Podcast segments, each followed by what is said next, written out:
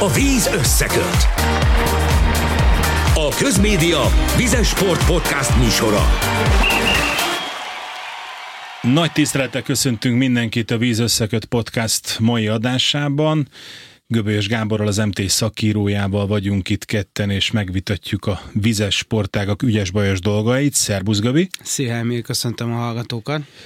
A mai műsorban vízilabdával, illetve úszással foglalkozunk majd, ugye zajlik Debrecenben a rövidpályás úszóbi, ez lesz majd a, a mai podcast második felében, előtte azonban vízilabdázunk, nagyon sok minden történt az elmúlt egy hétben is, nem csak hazai szintéren, hanem nemzetközi szintéren is. Kezdjük a férfiakkal és egyből a Ferencvárossal, amely hát a legutóbbi bajnokok ligai mérkőzésén is bebiztosította, illetve bebizonyította, hogy valóban komolyan kell vele számolni. Az már a kicsit furcsaság, hogy Boszniában játszotta le egy montenegrói csapat elleni BL meccsét, de ettől most tekítsünk el. Ennél sokkal fontosabb, hogy nagyon meggyőző volt ismét az FTC. Igen, ismét meggyőző volt, és én azt mondom, hogy igazán az elmúlt hetekben lett igazán meggyőző a Ferencváros, tehát ha itt visszagondolunk az e- a csoportkör első két fordulójára, ugye pont a Jádrán elleni első fordulóba vezetett sokáig a Jádrán, és aztán egy ilyen 9 hét lett a vége, ami akkor is egyébként egy magabiztos győzelem volt, de ehhez képest most a, ugye a bajnokságban is például a Fradihoz hasonlóan a BVSC-t, ami százszerzalékos volt, nagyon-nagyon könnyen intézte el a Fradi, és most a Jádránt is ezen a visszavágon, úgyhogy én abszolút úgy érzem, hogy most kezd igazából összeérni ez a Nyéki Balázs féle Ferencváros, és szállítja a jobbnál jobb eredményeket, és, és ha megnézzük a hazai meccseken egyébként a Fradi összeállítását, az szerintem egy nagyon komoly erődemonstráció, hogy a hazai rangadókon is, mint mondjuk ez a BVSC meccs, nyugodtan be tud tenni a, a Süni olyan fiatal játékosokat, akik mondjuk egy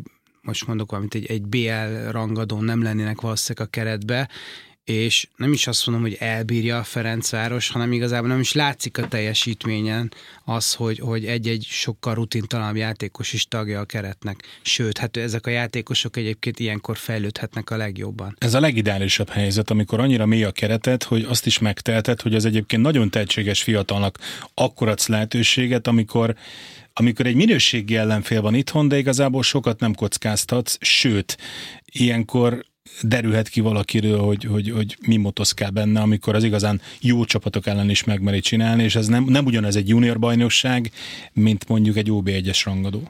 Pontosan, és ugye a, a másik fele az, hogy ráadásul a világ legjobb játékosai mellett tanulhatnak ezek a fiatalok, tehát azért az sem mindegy, hogy tényleg nem akarok senkit becsmérelni, vagy olyasmit, tehát hogy egy KSI-be esetleg egy fiatal játékos, aki nagyon-nagyon tehetséges, nem fog tudni olyan ütembe fejlődni, hogyha ha hasonlóan fiatal játékosokkal Hiszen a napi edzés játszik. munkában nem mindegy, hogy egy olimpiai bajnok kapaszkodik a, Így van. a nyakában, vagy pedig egy kortársa, akinél mondjuk két polccal már ő magasabban van. Így van, vagy hogy mit tudom, a világ egyik legjobb játékosa Varga Dénes, vagy Ansik Szilárd, vagy, vagy a Mándics adja a labdákat neked kézre edzésen, vagy meccsen, ezek, ezek szerintem megfizethetetlen előnye járnak a Ferencvárosnak.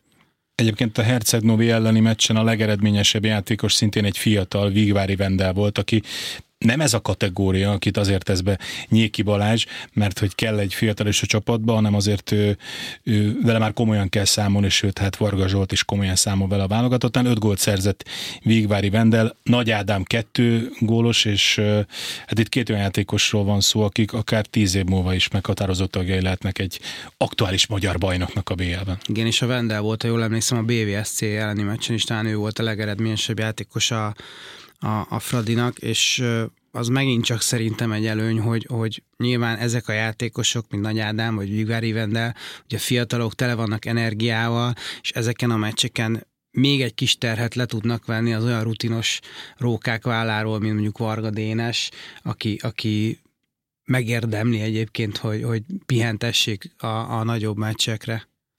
És akkor hallgassuk meg, hogy a Jádrán Hercegnovi mérkőzés után Nyéki Balázs hogyan nyilatkozott, a riporter Tóth Béla volt. Tulajdonképpen azzal, ahogy beleálltunk a mérkőzésbe, az a hozzáállás és az a, a dinamika, az meghatározta az egész mérkőzésnek a ritmusát és a képét, és ebben szerintem mi jobbak vagyunk alapvetően, nem tudta játszani a Hercegnovi a saját játékát, így egy kicsit átkerült arra az oldalra, hogy neki kellett az eredmény után futnia, és már nem, ebben, ebben nem annyira jók. Az első mérkőzésen, amikor Budapesten találkozott ez a két csapat, akkor 9 hétre nyert az FTC. Mi változott ahhoz a találkozóhoz képest? Egyrészt az, hogy a Magyar Kupa győzelmünk után volt egy picit hosszabb pihenőjük a játékosoknak, és összesen volt talán két és fél hetünk felkészülni arra a mérkőzésre, és több csúcsra járatási időszakunk is volt. Ha megnézzük azt, hogy a VB után jött a Magyar Kupa, azonnal a topon kellett játszani, ott jól is játszottunk. Természetes volt, hogy vissza fog esni valamennyire a játékunknak a minősége és a sebessége. Én ebben látom a különbséget, most már sokkal jobban tudjuk saját játékunkat játszani, valamint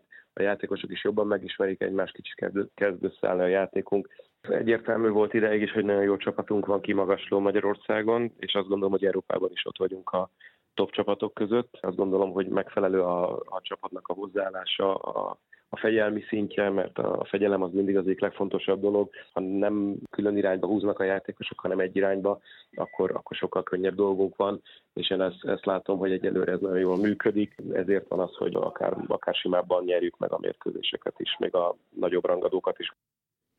17-10-re nyert a Ferencváros a Jádrán Herceg Novi ellen, és Tóth Béla ifjú kollégánk is arra kérdezett rá, hogy hát mi változott szeptember óta. Tehát annyi változott, hogy két hónapja együtt dolgozik a csapat, illetve van bennük még pluszban két hónap munka.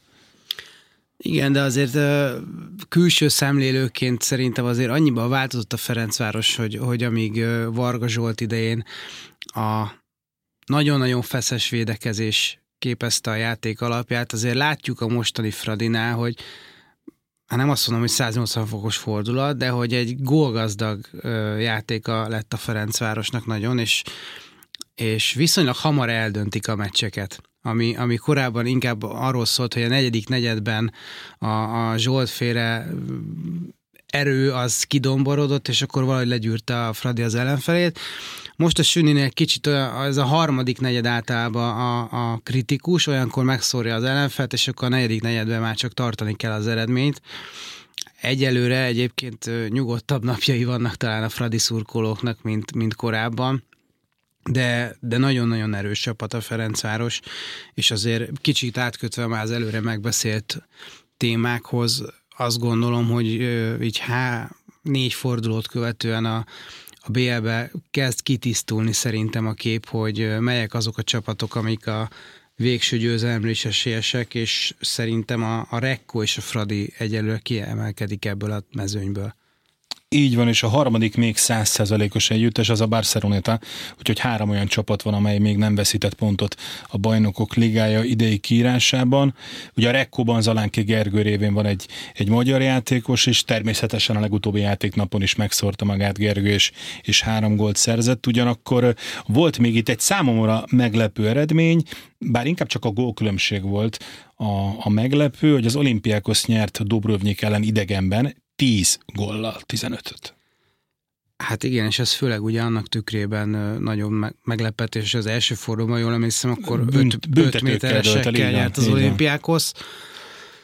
Mm, az olimpiákhoz nekem egy kicsit ilyen, hát nem azt mondom, hogy sötét ló, mert sokan emlegetik a, a jó csapatok, az erős csapatok között, és ugye tavaly is ott volt a, a Final Eight-ben, de nagyon-nagyon hektikus a szereplése a görögöknek, és az, hogy kijön egy ilyen tíz gólos siker, ugye a Jugnál azt tudjuk, hogy ott egy ilyen építkezés zajlik, tele sok-sok fiatal játékossal. Szerintem egy ilyen csapatnál benne van az, hogy, hogy beesik egy ilyen vereség, főleg azért az olimpiákosztál Vámos Marcival az élen azért játszanak nemzetközi klasszisok, így valóban csak a gólkülönbség a meglepő ebbe a párosításba szerintem.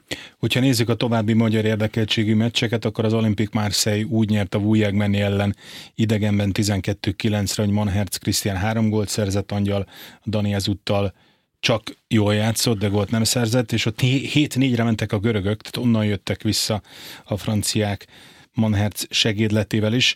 A Spandauban ugye Baksa László csapatkapitány Sedlimeyer egy gólt szerzett, de a Barceloneta ellen otthon nem igazán tudtak komoly tényezők lenni.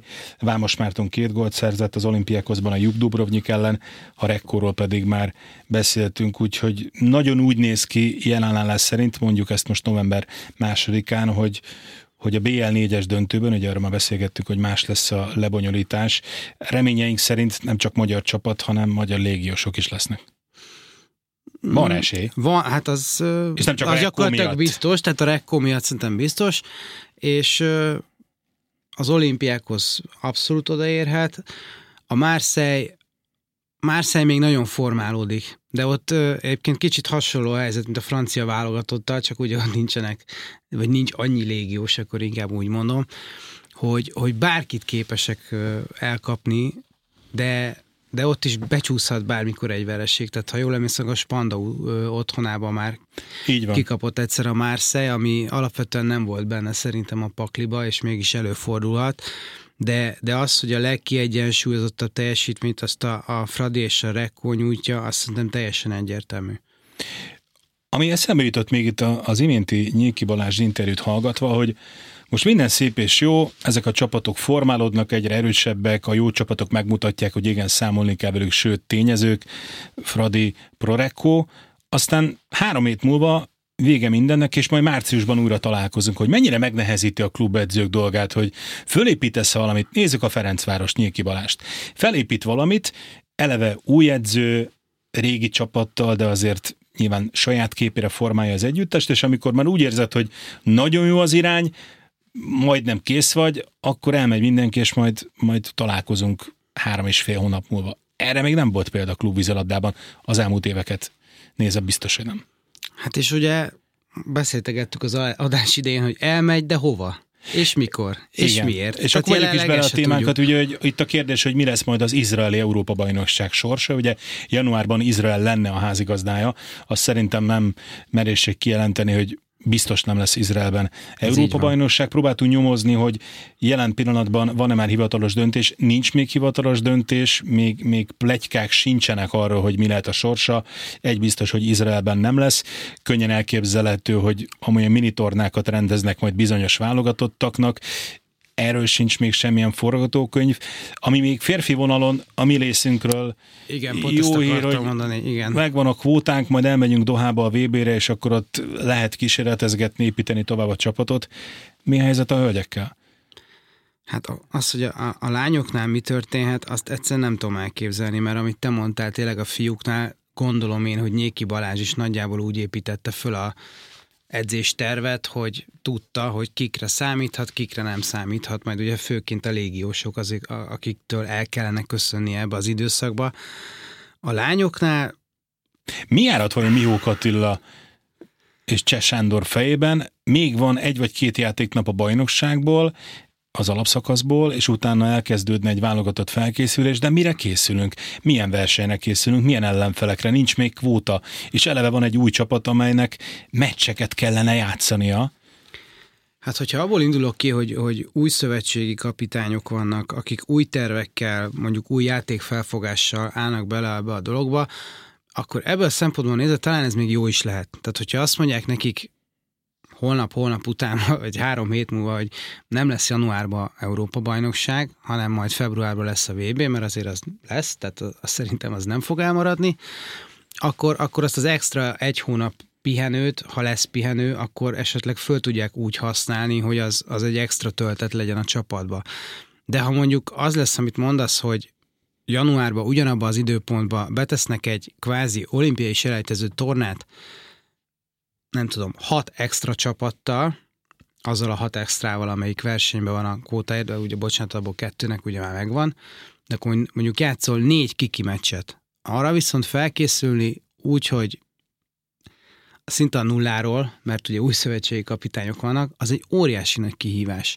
Úgyhogy hát reménykednék benne, hogy le, lesz EB, de nem tudom, hogy hol. Tehát az, hogy Izraelben nem lesz, abba biztos vagyok. Én nagyon örülnék neki, szerintem ennek a csapatnak jót tenne az, ha lenne egy EB, és kicsit ellentmondva a szövetségi kapitányoknak, hogyha ott nem szerzünk ott, tehát akkor sincsen semmi, hiszen szerintem a világbajnokságról tudjuk magunkat kvalifikálni az olimpiára, de ennek a csapatnak, ennek a formálódó csapatnak nagy szükség lenne, lenne a meccsekre. Illetve az is kérdés, hogyha mondjuk nem EB, hanem valami másnak hívják majd oda, kiket fognak meghívni, mert mondjuk akinek van már olimpiai kvótája, az nem biztos, hogy el akar menni egy ilyen tornára, hogyha azt nem Európa bajnokságnak nevezik. És valóban megnehezíti mindenkinek a dolgát erről beszélgettünk, most csak egy pici szelet ennek, hogy az újságíró mire készül, hova utazik majd januárba. Tehát, hogy itt azért ez, annál túlmutat ez a dolog azon, hogy most kik lesznek az ellenfelek, hova kell utazni, azt meg kell szervezni, ott vendégül kell látni, csapatokat, szállást kell foglalni, ha külön rendeznek férfi és női tornát, akkor a játékvezetőket eleve két részre kell bontani. Tehát annyi logisztikai kérdés van, és véletlenül ezért is csúszik a döntés, vagy lehet, hogy ez az egyik oka, hogy ezt nem lehet hétfőről kedre meghozni ezt a döntést. Igen, hát tényleg te is és én is végigjártuk az összes vonalunkat, és nem találkoztunk semmilyen hivatalos információval, de még morzsákkal se, úgyhogy csak találgatunk.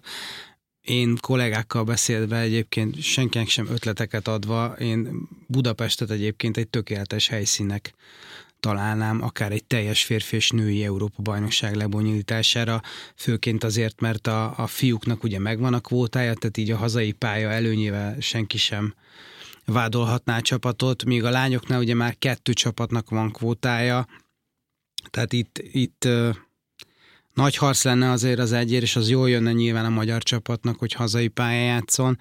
Úgyhogy ebből a szempontból talán ez egy kicsit nehézkes lenne ezt a döntést meghoznia lennek. Kettő hónap van majdnem napra pontosan a, Így van. a hivatalos rajta. Ez egy, ez egy nagyon-nagyon rövid idő, és most tényleg csak a szervezés részére gondolok. Tehát ez a szervezőknek, újságíróknak, csapatoknak szerintem már hogy egy milákos idézetet mondjak, a 24. órában vagyunk ennek kapcsán, mert, mert én, Így, én nem megbeszélni, hogy Milák Kristóf ne kerüljön szóba most igen, a igen, igen. Én nem nagyon emlékszem egyébként újságíró pályafutásomat olyan világeseményre, hogy kettő hónappal korábban még nem tudtuk azt, hogy hogy lesz-e és hol most a Covid-ot azt vegyük Persze, le. az egy, az egy extrém helyzet volt, de, igen. De, de maga a háború is egy extrém helyzet, így sajnos. Van, így van, de ilyenre én egyáltalán nem emlékszem. Maradjunk akkor a női pólónál. Meglepő eredmények születnek a, hazai bajnokságban.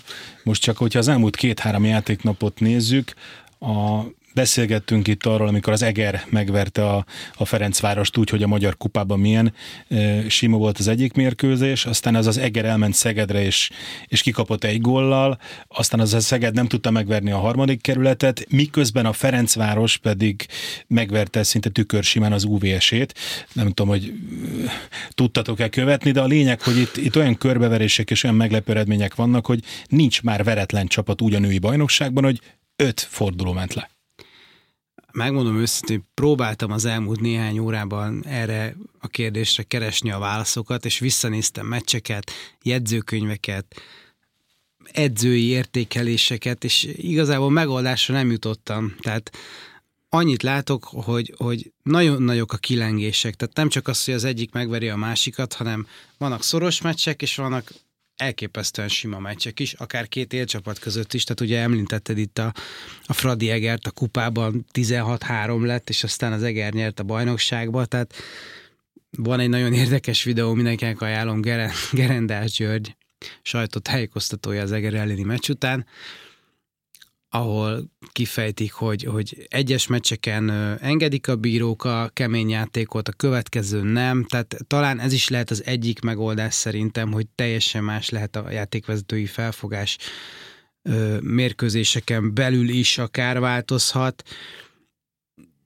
Ezen kívül esetleg olyan ötletem van, hogy, hogy azért, ha megnézzük a kereteket, nagyon sok fiatal játékos van. Főleg az Eger tekintetében ott egy nagyon UVS-e a város, tehát nagyon, ami a magyar női póló szempontjából üdvözítő, hogy sok helyen vannak olyan fiatal játékosok, akik majd egy, kettő, három, négy éven belül a válogatott öltözőben is helyet foglalhatnak, nekik viszont kell idő. Igen, és ugye azt se felejtsük el, hogy a, a női élcsapatok mindegyike ugye benn van a, vagy a Bajnokok Ligába, vagy az Európa, Eurókupába, és ezen kívül ugye Mihó Attila és Cseh Sándor meg két hetente tartott komoly edzőtáborokat. Tehát azt se tudhatjuk egyébként, hogy ott milyen terhelést kaptak a játékosok. Már lehet, hogy nagyon meg vannak hajtva, és esetleg ennek is az eredménye az, hogy ilyen brutális körbeveréseket látunk a női OB1-be.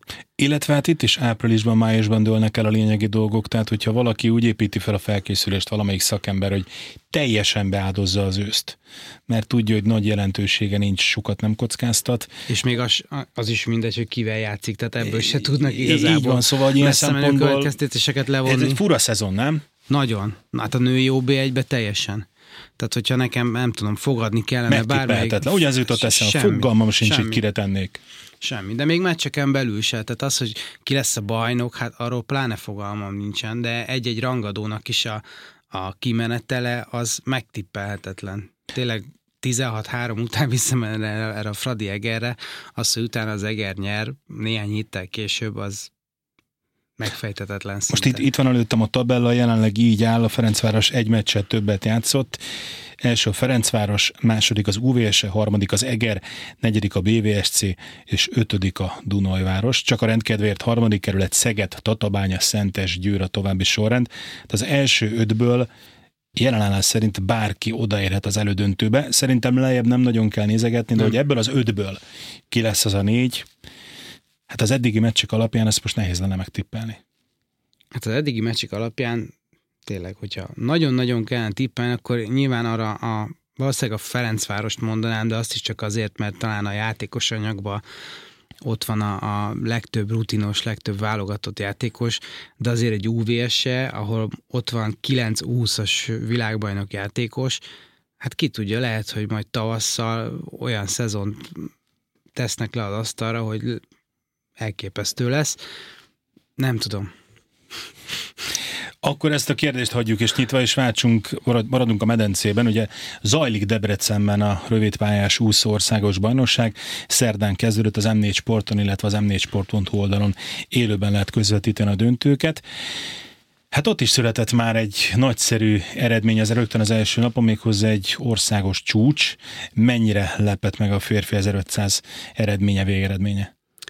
Hát előzetesen, amikor készültem a rövidpályás országos bajnokságra, akkor úgy gondolkoztam is, hogy mire fogom kihegyezni ezt a, az első napot, és akkor megnéztem, hogy férfi 1500 gyors döntő nyitónapon, ott szerintem lehet valami, mert a Budapesti világkupa. Budapesti világkupán, ugye Sárkány Zalán úgymond hazatért, meglepett mindenkit azzal, hogy ott volt a medencébe, és ugye ott már robbantott egy elég jó 400 gyorsot, ha jól emlékszem és ugye ott fette fel úgymond a titkot, hogy ő halasztott egy fél évet az Egyesült Államokba, és azóta a nyíltvízi nagymenőkkel készül Veszprémbe, ugye Rasoszki Kristóffal és Betlehem Dáviddal. A csapatban. Igen, és ott már egy több másodperces egyéni csúcsot villantott, és amikor megláttam a rajtlistát a rövid pályáson, mondom, akkor erre a harcra azért kíváncsi leszek. És hát nem tudom, hogy az emberek el tudják-e képzelni, aki nem látott rövidpályás úszóversenyt, 1500 méter gyors, 60 hossz, és 60 hossz után 400 különbséggel nyúlt be Betlehem Dávid. Tehát ez gyakorlatilag egy láthatatlan különbség és ő és a Sárkány Zalán is 5 másodperce javítottak meg egy 9 éves országos csúcsot ez egy óriási eredmény, tényleg, tehát a, ugye szokták mondani, hogy Magyarország az nem a rövid pályás húszásnak a Ez több versenyző elmondta egyébként a, az OB első napja után, hogy hát igen, a fordulóim, ha még azok is jók lennének. Hát ez egy ilyen klasszik mondás, az minden rövid pályás verseny a, a magyar úszóktól.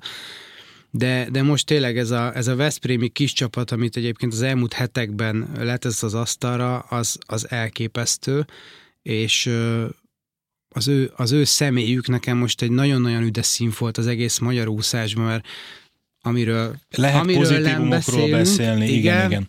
Tehát, tehát ők most csak pozitív híre jönnek, tehát Betlehem Dávid is egyéni csúcsot úszott a, a világkupán is, és tényleg ezt mindezt októberbe. Tehát a munkából jöttek, azt ne felejtsük Pontosan. el. Mindenki arra készül majd. Szerencsére kvóta szintjén itt a férfi nyíltvíziúzóknál nagyon jól állunk, de hát ugye lesz egy rövid pályás Európa-bajnosság, majd egy vizes VB, de egyébként mindenki szem előtt már Párizs van.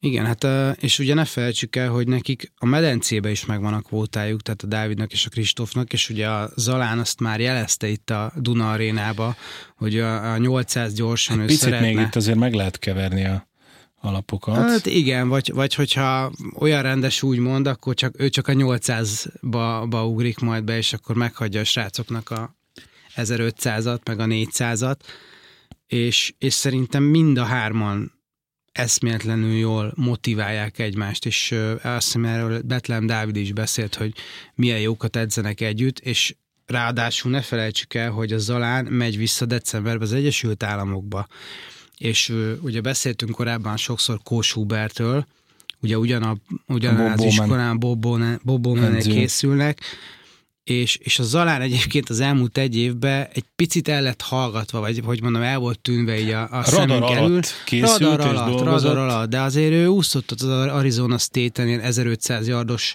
iskolai rekordokat, de ugye mindenki ott a Hubival, meg a Leon Marsannal, meg a Chase kelly tehát ilyen olimpiai és világbajnokokkal volt elfoglalva. Az se semmi műhely, most így hallgatva hát. Nem, nem. És ugye a, a Zalán nagyon érdekes, mert egy, egy, egy hogy hogy is mondjam, egy brutális történet miatt nem robbanhatott be ö, tavaly nyáron, ugye a Római Európa bajnokságon ő 25 kilométeren úszott.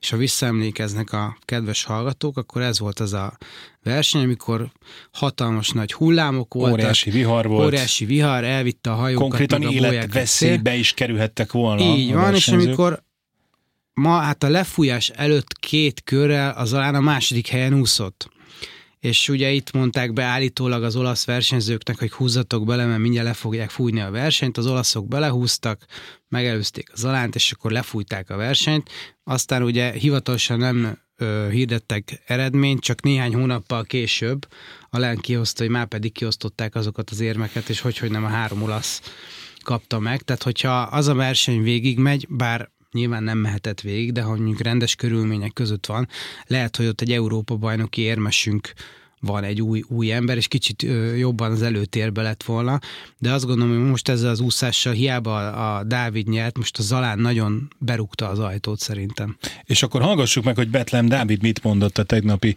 1500 után, mert hogy megállt az M4 sportnak. Nagyon jó verseny volt, nagyon erős húszó Zalán, érdemes lesz rá is figyelni, mert amióta nálunk úszik, amit csinál, az tényleg embertelen, és belekészített minket egy 25-ös hajrába, hogy a végén, ami még szerintem 100 is jó a másik fenyek, nem hogy 1500-on, megint verseny versenyezni akartam, nem tudom mekkora időt úsztam, ami végül sikerült, de inkább volt, hogy versenyzek, megyek az Allánnal, úszunk egy új ramot, és hát az annyira örült, hogy országos csúcs lett. Gondolkoztam, mikor kéne megindulni a világkupán, ugye 900-al indultam meg, ezernél megpróbáltam, láttam, hogy esélytelen lesz, nem tudom megcsinálni innen, szóval vártam, vártam, vártam. Egyre jobban fájt, mondom, utolsó 50 nem tudom, hogy kibírom-e. Zalán odafele neki át az útsó 50-en úszni, mondom, én még mindig nem, még mindig nem, és az útsó 25 mertem bevállalni, de szoros volt, éppen hogy sikerült. Az, hogy tényleg egymást húzzuk minden edzésen, és megvan már a verseny előtt is hangulat, hogy ki fog nyerni, három között mindegyikünk nyerni, akkor így hozzuk ki egymásból ezt. Most így végig gondoltam azt, hogy egyet, egy oda-vissza van hátra, hogy az utolsó 50, és azt mondta most a, a Dávid, hogy ott még nem mert elindulni.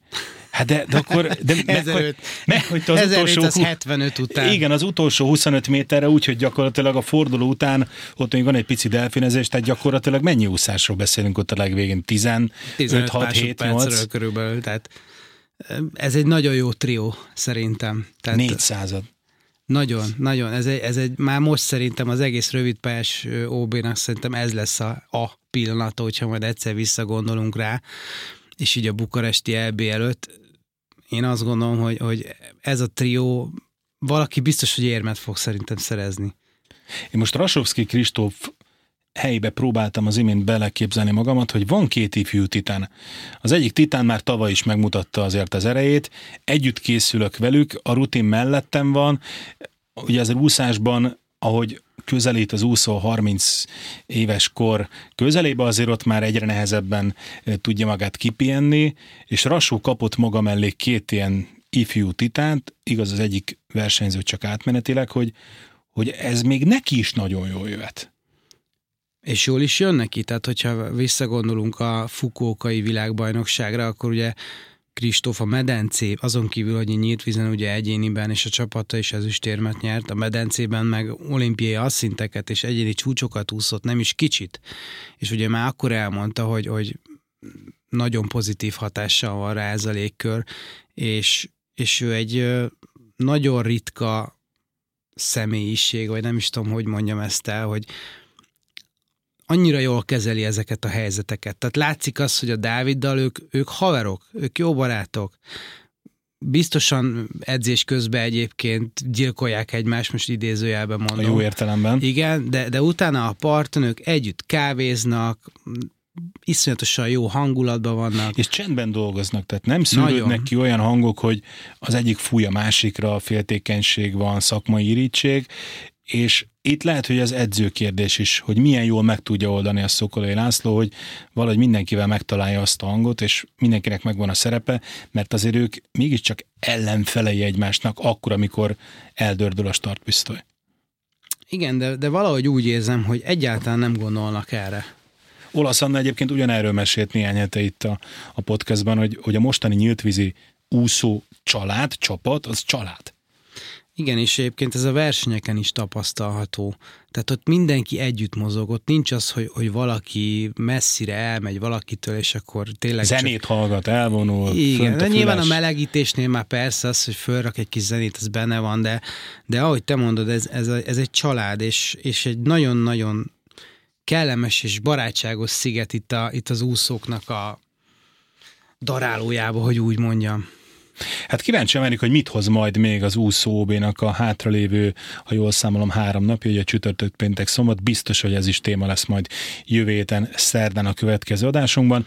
A Víz Összeköt podcastot hallottátok, Göbö és Gábornak nagyon szépen köszönöm, hogy itt volt, és kicsit köszönöm kibeszélhettük szépen. a vízilabdás témákat, illetve az úszó országos bajnokságot. Köszönjük szépen, hogy ti is itt voltatok velünk, viszont halásra jövő héten ismét találkozunk. Sziasztok! Sziasztok! A víz összeköt! A Közmédia Vizes Sport Podcast műsora.